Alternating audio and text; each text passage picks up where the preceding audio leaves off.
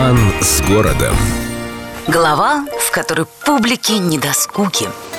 Про наш дорогой, а местами весьма дорогой город существует легенда, которую, в принципе, рассказывать хорошо темной ночью, в грозу, подсвечивая подбородок фонариком, чтоб слушателям жизнь медом не казалось, с придыханием, так страшным шепотом вопрошать, а знаете ли вы, что Петербург построен рабами и стоит неколебимо на костях?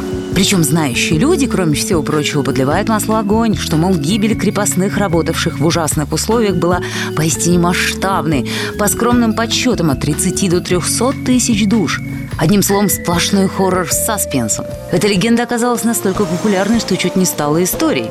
Но нашлись в Петербурге граждане, которые никак не могли поверить, что такой прекрасный, утонченный, такой любимый город и вдруг стоит на кровавом фундаменте.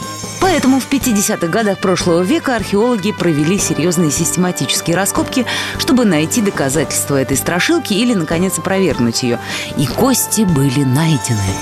Да, сказал главный исследователь, а по совместительству основоположник археологии Петербурга Александр Данилович Грач. Были кости. Причем кости обглоданы. В основном эти останки жертв петровских реформ принадлежали коровам. Но встречались также кости овец и коз. Кроме того, нами обнаружены прочие обычные составляющие выгребных ям того времени, о которых не за столом будет сказано.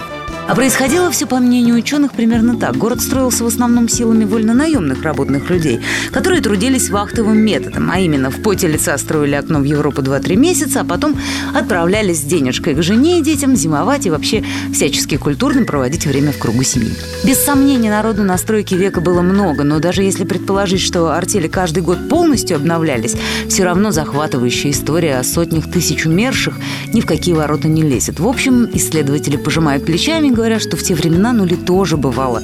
Добавлялись в неограниченных количествах. Ну, чтобы публика не скучала. С любовью к Петербургу. Эльдо радио.